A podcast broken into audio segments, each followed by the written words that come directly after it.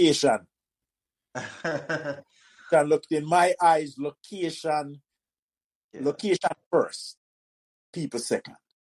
It was it. I mean, think when I look back at Meadowbrook, man, and where it's because I came over here to the state, and when I look at where it's located and all the scenery and uh, it is a beautiful place to go to school.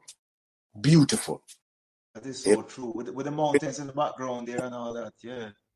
In the background, and sometimes you'll see rain coming and it just stop right at Meadowbrook Avenue. You know, I don't go any further. It, it was just a beautiful place, boss. Just a beautiful place to me. And, and, and the people there were fantastic. You know, they're nice people. So remember to like, share, and subscribe these Meadowbrook Memories podcasts so neither you nor your friends will miss another memorable conversation. Thanks.